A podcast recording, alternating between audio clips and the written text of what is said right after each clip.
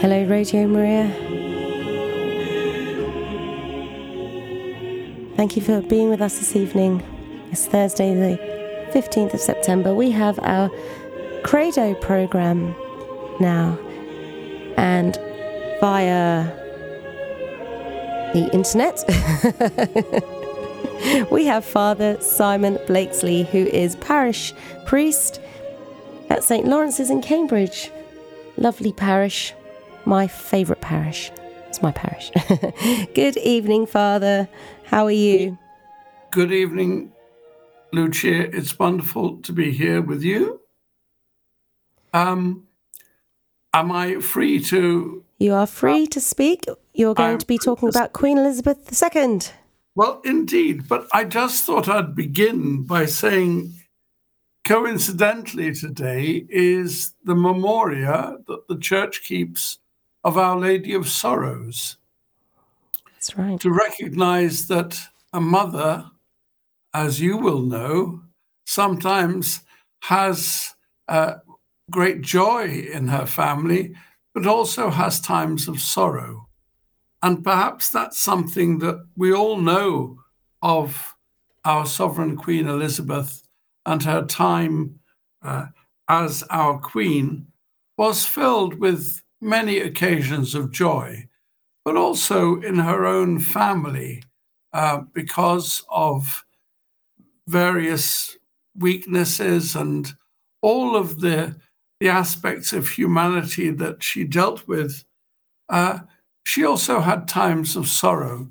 And perhaps when we think of uh, the Queen, we also recognize that she suffered as our Blessed Lady suffered at the foot of the cross. She knew what it was to have children who, in their own way, uh, for very different reasons, of course, brought her suffering. And perhaps it's a good opportunity for us to reflect on the way uh, she witnessed to her own faith and she witnessed to uh, her duty as our sovereign to uh, respond faithfully uh, to the different family situations she encountered, um, which uh, brought her also, uh, I'm sure, emotionally, uh, spiritually to the foot of the cross, so that she suffered with our Blessed Lady and our Lord. And she knew what it was to be a mother who suffered for love of her children. Um, we had the great joy earlier today of celebrating uh, a requiem mass for uh, our sovereign Queen Elizabeth at St John's Cathedral in Norwich. Um, that was at 11 o'clock this morning, and it was duly celebrated by our Bishop Alan Hopes.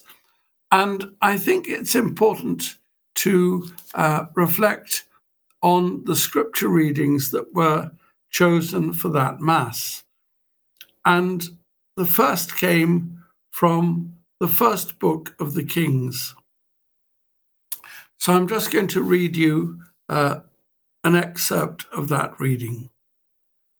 The Lord said to Solomon, Since you have asked for this, the Lord said, and not asked for long life for yourself or riches or the lives of your enemies, but have asked for a discerning judgment for yourself, here and now I do what you ask. I give you a heart wise and shrewd as none before you has had, and none will have after you. What you have not asked, I shall give you too. Such riches and glory as no other king has ever had. And I will give you a long life if you follow my ways, keeping my laws and commandments as your father David followed them. The word of the Lord. thanks be to God. And I think that takes us back to the words we have heard uh, repeated in the media of the promise that Queen Elizabeth made even before she was queen, when she was still Princess Elizabeth at the age of 21. She said that she would commit her life, long or short, to the service of this country. And of course, with hindsight, we look back to that uh, day, uh, which uh, 75 years later would uh, uh, be reflected in the fact that she was given a long life, a great life in support of this country and uh, indeed of the whole Commonwealth. And she was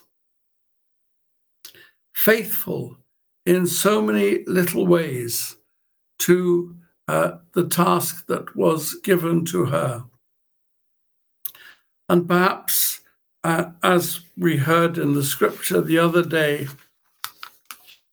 when St. Paul was uh, saying that, you know, this was not a job that he asked for, it was a job that was given to him.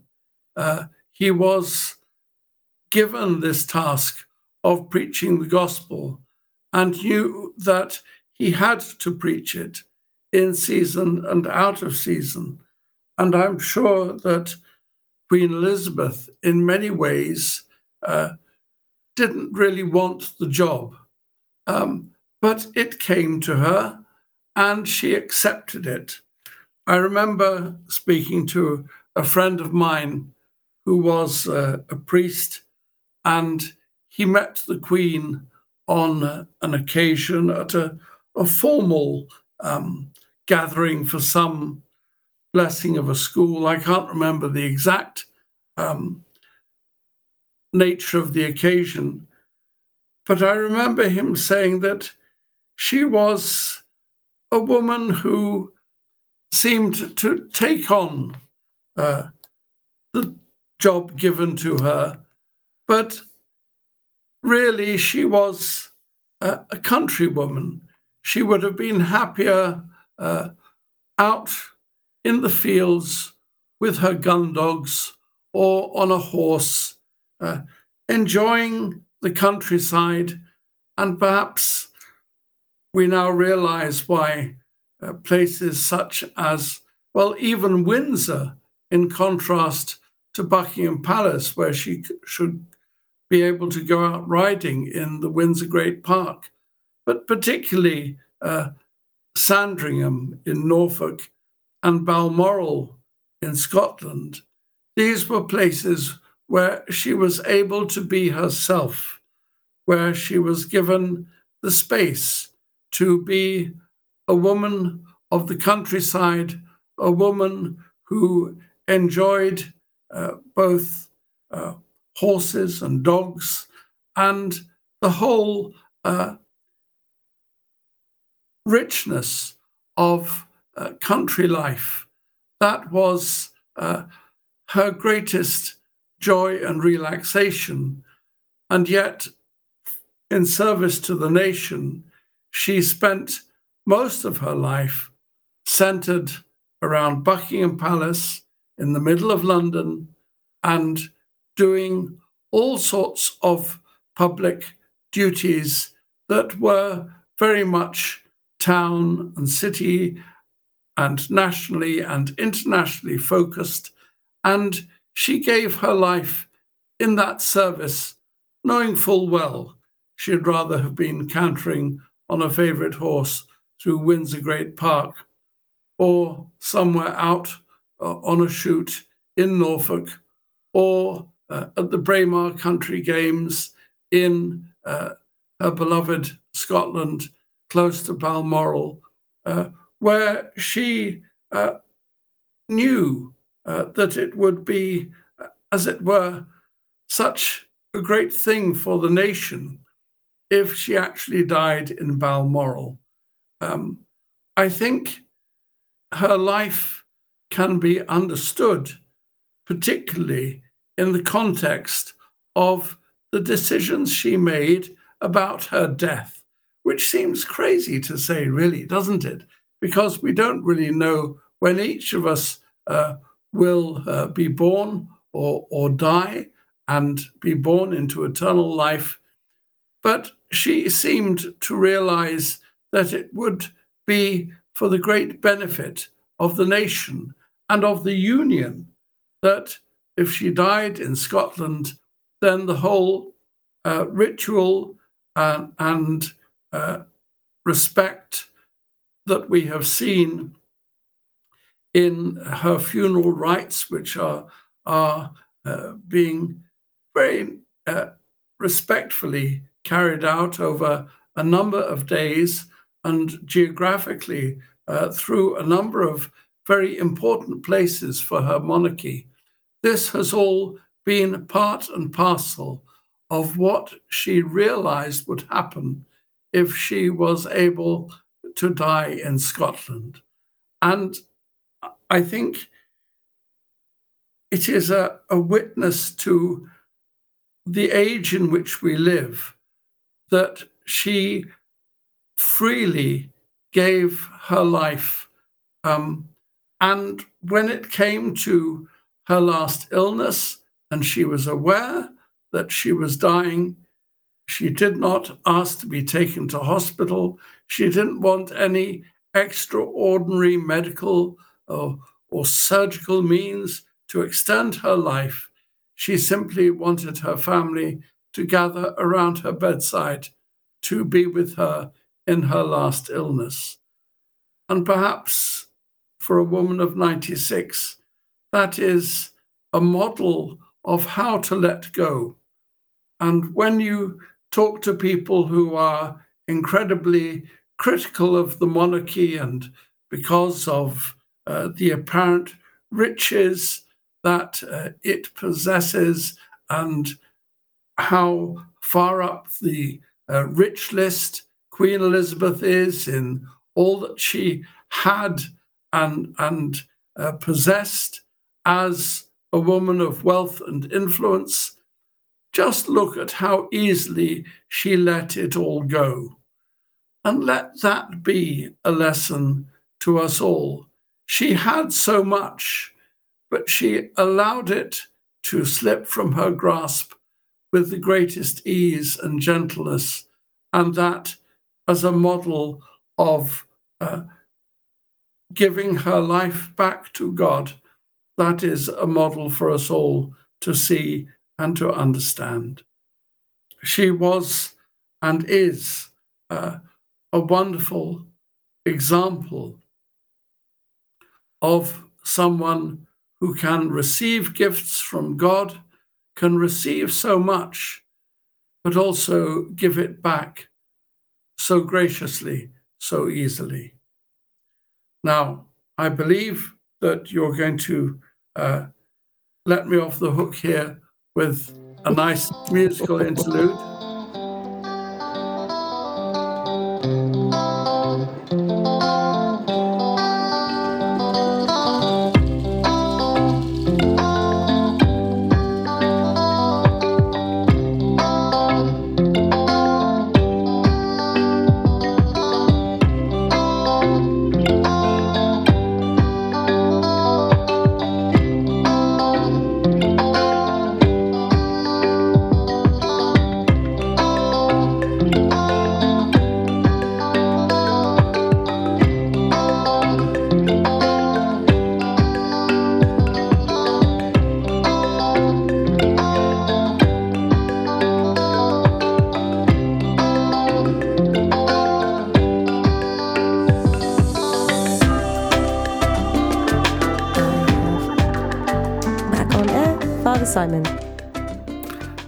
I was just reflecting on the fact that uh, my dear uh, Auntie Terry, who was my Teresa, uh, she was my mum's younger sister, and she was in the same ATS uh, group uh, that Her Majesty the Queen was in. Uh, and they learnt to drive together, and they also learnt to be mechanics together, um, trying to uh, mend uh, army lorries and ambulances and all the vehicles necessary for the paraphernalia of war. And uh, they, they didn't talk much about it. It was just something that was completely accepted that in a time of war, whoever you were, whether you were a princess or a pauper, as it were, you got on with the job of doing what was necessary. And I think that was an aspect of her understanding of service was you did what needed to be done. Um, and it, it uh, was something that stayed with uh, Her Majesty the Queen uh, throughout her life. Um, she enjoyed driving um, and apparently drove quite fast uh, at times. Um, but also, uh, I think in one of the episodes of The Crown, um, or part of uh, the the film of the Queen, um, there was uh, an incident where she was driving uh, a Land Rover across uh, a bit of particularly rugged territory, and she managed to break a drive shaft. And she got on her mobile phone uh, to um, headquarters, as it were, and uh, the uh, engineer said, uh, Are you sure it's broken, Your Majesty? And says, Yes, I know it was broken. I was a, a, a an engineer on uh, trucks during the war. I know when a drive shaft is broken, and this one is broken.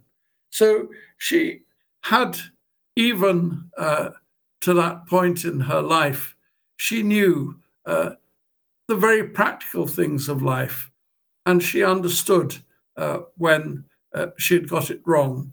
And perhaps we reflect on her life as uh, a mother. And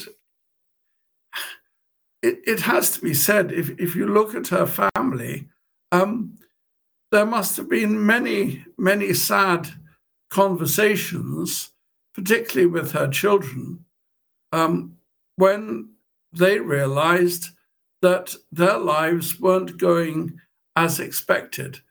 For example, if you look at statistics, 75% of her children's marriages failed.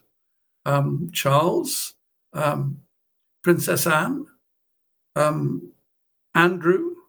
Um, it's only Edward, who, whose marriage to, to Sophie seems to have uh, weathered uh, the various storms.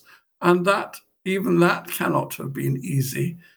And so we can understand that this was a mother who suffered with and through her children.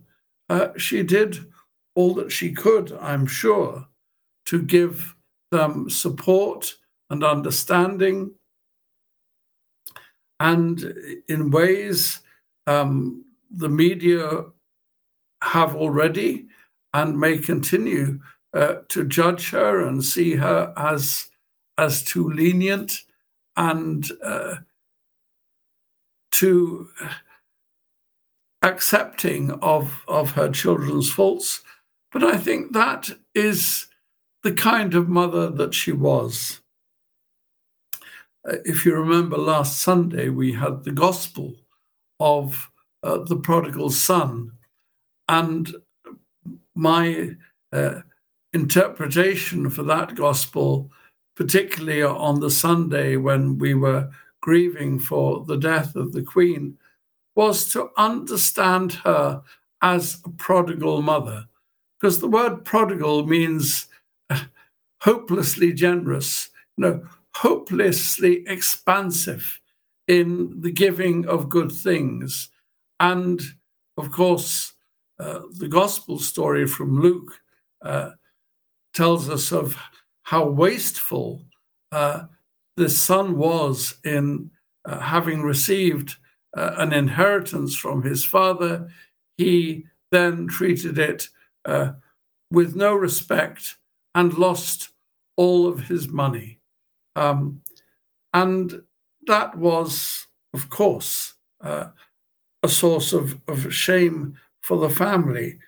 But in the example of the Queen and of her uh, acceptance and forgiveness of uh, her children's faults and failings, particularly uh, in, in the breakdown of their marriages, she showed a compassion and an understanding which was truly Christ like. She knew how difficult it was for them.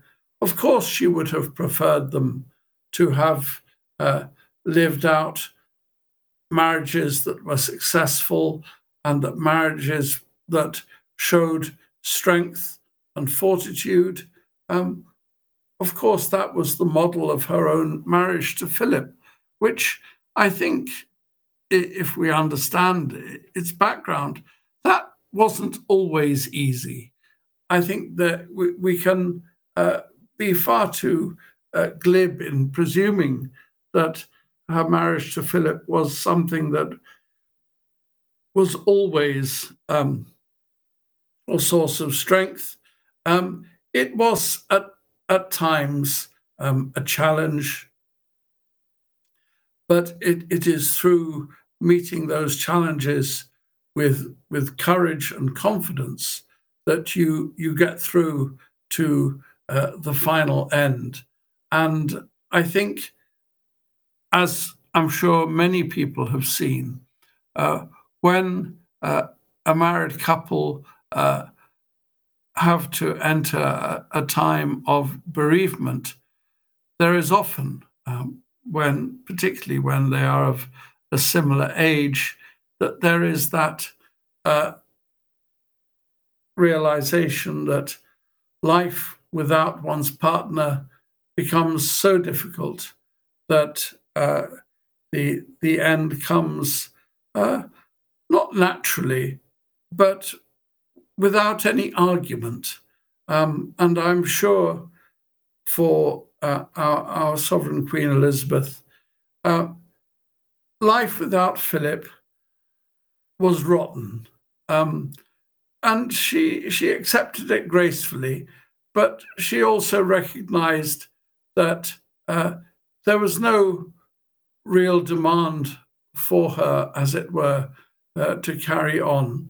Uh, after all, um, King Charles has had 53 years, as it has been pointed out in the media, to prepare for this role.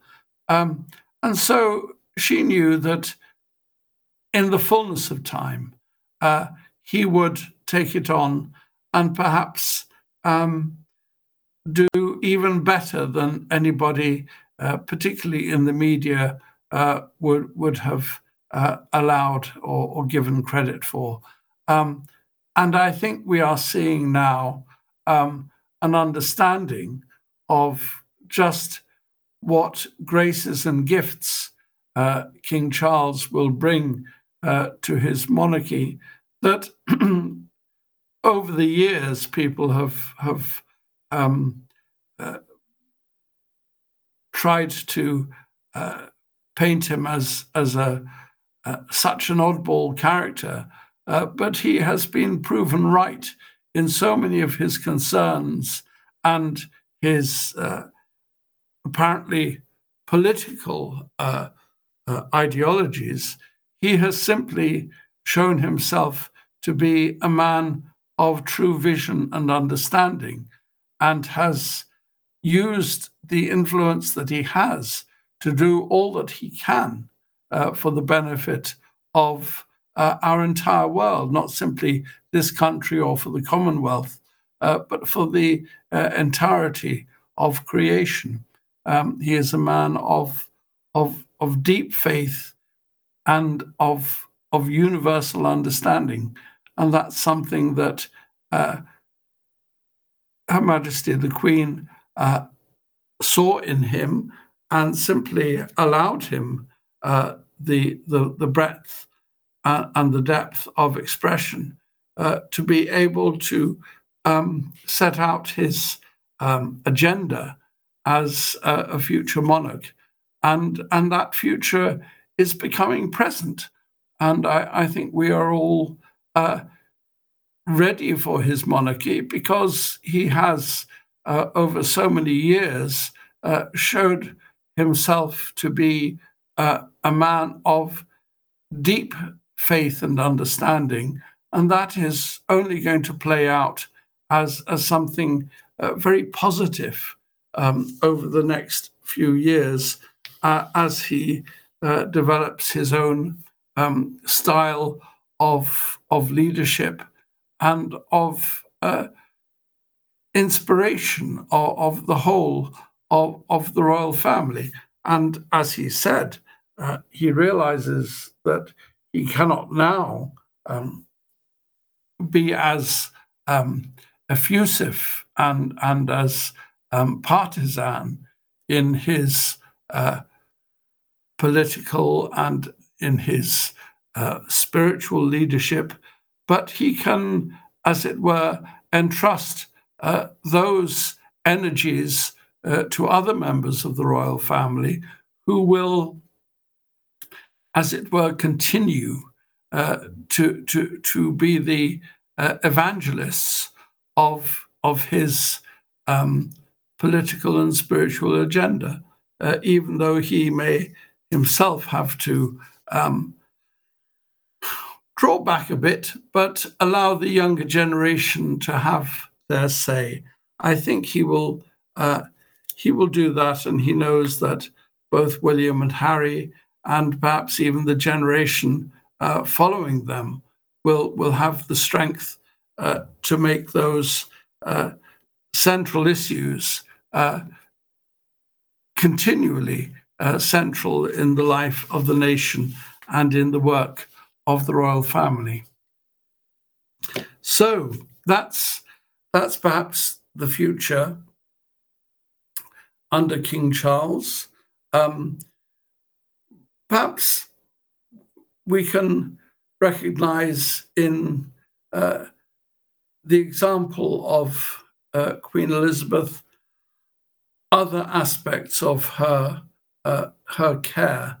Um, and that is, if you look at the, the ways in which uh, the lady who helped her with her wardrobe, I can't remember her name, she lives in a cottage on uh, the, the Windsor estate, and the Queen has ensured that she will be able to uh, live in that cottage for the rest of her life.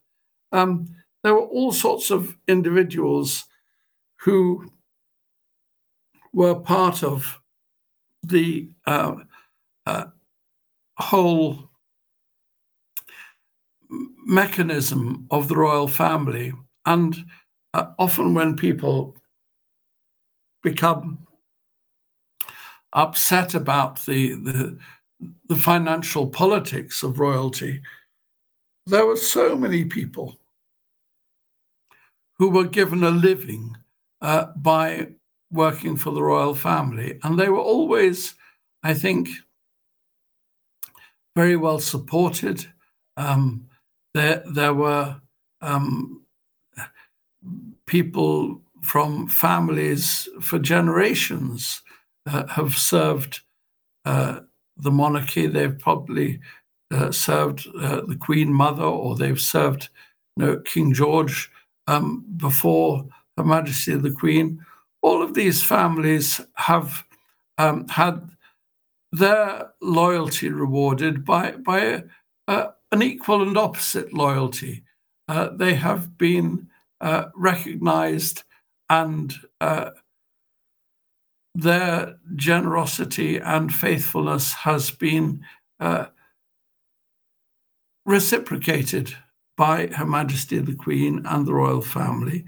And I think we, we see in uh, those continuing generations of, of service uh, a recognition of uh, faithfulness and the recognition of what it is to be uh, a family. Um, I, I, think that's probably something that um, was seen probably better even in the um, the other royal uh, residences, particularly perhaps Balmoral, um, where there have been for generations. Um, if you've seen uh, the film Mrs. Brown, you will know that there are um, families of uh, servants of the royal household who have continued uh, their service over generations. And that's a sign of um, simple Christian um, gratitude and loyalty. Uh, and those uh, relationships have become a very important part of the witness of the royal family and how they have understood uh, the honor and, and uh, respect with which they are held, but in, in showing that honor and respect to other people, particularly to you know, every grade of, of employee across all of the royal households, that has been something which has uh, been a, a, sign of uh, Her Majesty's um, great, simple Christian uh, affection and responsibility uh, during her life uh, as a monarch. Um, I think it was shown on one of the, the documentaries that uh, at Christmas time there was uh, a Christmas party for all of the families who worked in the Royal Mews uh, at Buckingham Palace. And it was a, a very simple thing, but one which the Queen faithfully uh, took part in. Um, every year, it, there were elements of um, tradition and of loyalty to, to these uh, individuals uh, over the years, uh, which was simply a part of human decency and the continuity of family life, obligation, and gratitude. And those were signs of, of Christian faith that uh, were part of Her Majesty's simple, not simplistic, but her simple faith. Um, Bishop Alan, in his homily this morning, uh, commented on the ways in which, with each year, the Christian uh, content of the Christmas Day Queen's speech uh, seemed to grow little by little. She grew in confidence in speaking of her faith in Christ. Uh, and I noticed it that she simply spoke of Christ as a matter of fact Lord and friend. Uh, she had that way of an easy confidence in speaking of the name of the Lord Jesus, which goes with any person of faith, any person who has confidence in the Lord Jesus, to speak of him as it as if it was the most natural thing in the world. And of course, uh, people speaking on the media, uh, on the BBC and ITV, so rarely would speak naturally of their own faith in Christ. It is not invited, it is not in, expected, but for Her Majesty, when she began to speak of her faith, to speak of Christ as her Lord and her Master, uh, this was a witness that was as natural as it was powerful. And I think uh, she, over the last few years, has done more to uh, normalize Christian faith and trust in the Lord Jesus Christ than perhaps anybody else uh, in such a position in the media. Of course, uh, there may be Christian leaders and preachers who have been able to be far more powerful. But the fact that she has had uh, the opportunity to simply speak quite normally and naturally of her faith in the Lord Jesus Christ, this has been something which has been powerful uh, for the nation and perhaps for all churches, but also for all people of faith. So that's Her Majesty's comfortable Christian faith and her confident Christian faith. This has been something which has really, I think, made uh, an awful lot of us uh, so grateful for her quiet uh, and dignified leadership as uh, a woman of deep Christian faith uh, in her role as monarch, as the queen of this realm. So, I'm getting a bit croaky, and I'm sure you've got another song to rescue me. I have got a song, Father. You were talking about um, your aunt Teresa, who was in the army Yeah, with Auntie them. Terry, yeah. Auntie Teresa, Auntie Terry, you know, and um, of all the photographs that we've seen of the Queen, so so many, the, the ones of of her in her military uniform have really brightened up my children's faces. My little girls have loved uh, seeing seeing those, and um, I, I've actually chosen the song "Sing," which was uh, by Gary Barlow and the the Commonwealth Band, featuring the military wives. So, um, before I actually play this song, I would like to say that the studio line is open. If there's anybody who would like to call in and speak to Father Simon about Me. uh, yeah, yeah. I'm, I know there's lots of people who would love to chat with you or have any questions or anything like that. Please do call in, and the number is 01223 375564.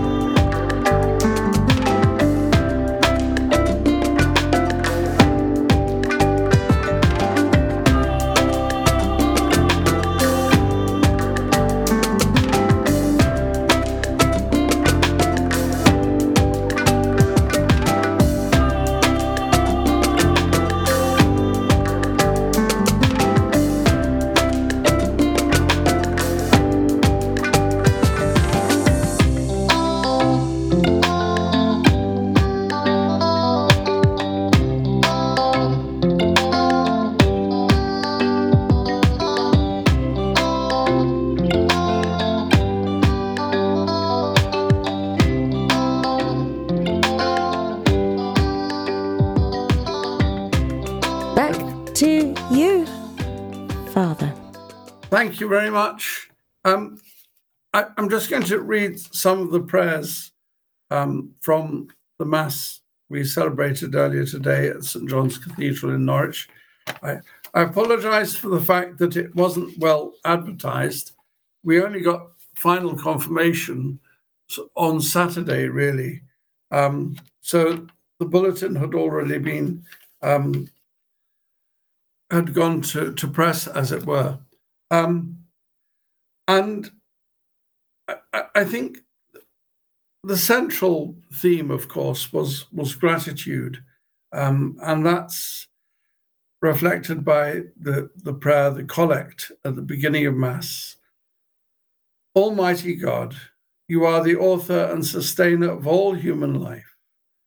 Grant that your servant Elizabeth, our Queen, to whom you granted a long and happy reign as monarch of these lands, may be forgiven her sins and rewarded with that eternal life promised to all those born again in the water of baptism and the power of your Spirit. Through our Lord Jesus Christ, your Son, who lives and reigns with you in the unity of the Holy Spirit, God, for ever and ever. Amen. And the Gospel reading was uh, an excerpt from the Gospel of Luke. And, and I just read the final section of it. On the first day of the week, at the first sign of dawn, the women went to the tomb with the spices they had prepared. They found that the stone had been rolled away from the tomb, but on entering discovered that the body of the Lord Jesus was not there. As they stood there, not knowing what to think, two men in brilliant clothes suddenly appeared at their side. Terrified, the women lowered their eyes. But the two men said to them, Why look among the dead for someone who is alive? He is not here, he has risen. I think that is, is, is a great reflection on uh, any situation where we seem to, of course, the country has been focused upon uh, the Queen's body, and it has been lying in state in in the hall of, of, of Westminster, and people have been queuing for miles and miles to walk past uh, and respect her mortal remains. But in a way, perhaps you say, didn't you think of going farther? yes, I, I, I might have done, but I, I think this line is very simple. Why look among the dead for someone who is alive? Um, so, really, once we die, the body is, yes, it's almost the, the saying of the Lord, leave the dead to bury their dead. We should be recognizing the living in the, the, the legacy of Her Majesty the Queen, um, particularly in, in her children, in, in the royal family, in, in the legacy that has been left to us uh, in and through them, uh, to be supportive of them, um, but also to recognize uh, all of those things that she did and achieved um, through her monarchy, through her uh, support of uh, many, many different charities and uh, institutions. Her living support was the most important thing. And those living organizations and institutions will carry on. Um, and many of them will be supported or, or taken over by uh, junior members of the royal family. But the most important thing I'm sure she would see is that life goes on.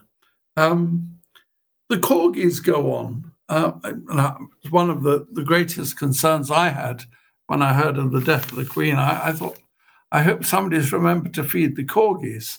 I'm sure she probably didn't do it herself uh, but she would have made sure uh, that someone did, and and therefore there is there's going to be a continuity in the royal family um, because of uh, what she did each and every day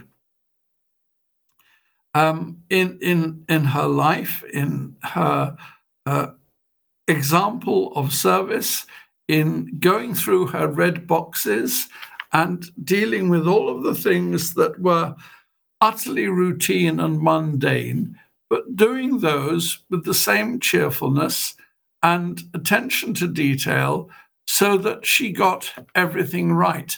Um, I remember talking to um, a, a, lovely lady in Newmarket, a parishioner, um, called Doreen Swinburn.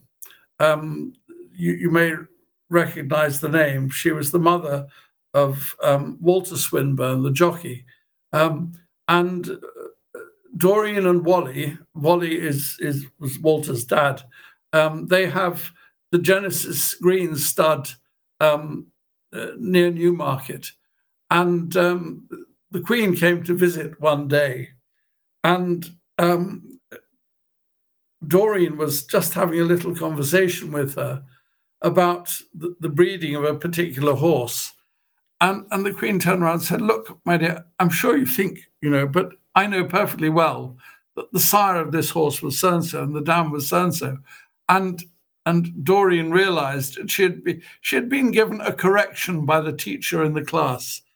Uh, Her Majesty the Queen knew all of these details. It's not that she was, you know, being fussy, but she just knew that the breeding of generation upon generation of racehorses. And she had uh, such a love of the sport that it it made her uh, someone who who was really loved uh, in in the racing world. Um, I think uh, Frankie Dettori um, is, is, is I think he said once, uh, Her Majesty the Queen is is one of the few people who looks up to me because even though Frankie is quite short, the Queen was a little bit shorter. And so when you saw them after a race, the Queen would be looking up to Frankie. And, and he really uh, understood that um, irony that uh, the Queen was one of the few people in the world that looked up to him as a jockey. Um, it was a, I, I think her, her humanity her love of so many aspects of ordinary human life and her support of those um, those people who were, were just trying to make a living. Her support of various trainers uh, over the years was, was a sign of, of, of just simple human loyalty and, and friendship. And they were great models of of what she knew to be important uh, in life, um, good, honest work. And the other thing was, people may not understand. Do you remember when the Queen went to Ireland about six or seven years ago?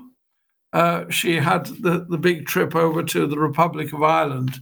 Um, what is not known that for about an hour and a half, in her schedule. Uh, it wasn't known where she was. In fact, she took a helicopter and flew down to the west of Ireland to the Coolmore stud where Aidan O'Brien trains uh, to just have a look around the Coolmore operation and, and to meet Aidan O'Brien and his staff and, and, and just really to talk horse. And then she flew back uh, and rejoined uh, the actual schedule of, of the uh, sort of official political tour of Ireland. But um, a little trip down to Coolmore to see the horses was uh, something that, that that she wanted to include in the tour. Um, the, the, BBC or ITV never knew that, um, but uh, when you're the parish priest of Newmarket, you get to know these things. So, do we have a final piece of music for us? Father Simon, well, um, would you like to say before I, I just play that final song? Would you like to say your your talk has been absolutely beautiful. It, you know, oh, just Well- such well, a lo- uh, are beautiful, humble, hardworking. You've described us so well, and ah, you've really made me smile. So thank you very much. But would you like to say a final blessing? Well, we'll just say that the final, the prayer after communion that was said at Mass today. Lord God, whose Son left us in the sacrament of his body, food for the journey, mercifully grant that, strengthened by it, our sister Elizabeth may come to the eternal table of Christ, who lives and reigns forever and ever. Amen.